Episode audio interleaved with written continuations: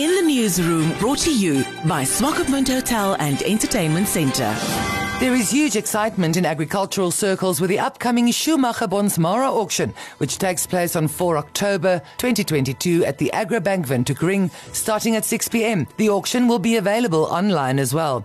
There will be plus minus 28 bulls and roughly 120 female animals. Schumacher is recognized as an up-and-coming premium stud farmer in the country. He chats to In the Newsroom. I think this year the presentation of our bulls is something to look forward to. We're very excited for the string of bulls that we are putting out on sale. We've got about 28 stud bulls on offer, and with that about 100 female animals as well. And as you know, the Bonsmara female animals are a sought after commodity. So not only do we think that our bulls will have a huge impact on the national herd, we're also excited about the commercial females that are on auction. They are all bred from stud animals.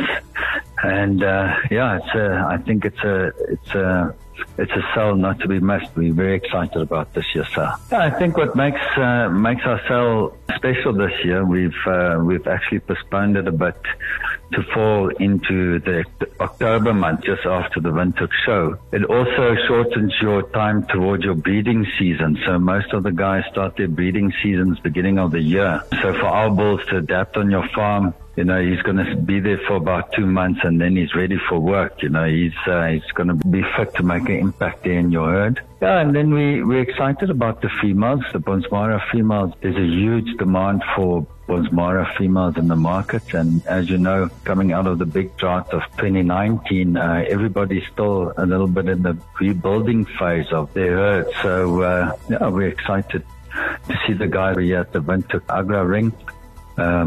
It's going to be a good show.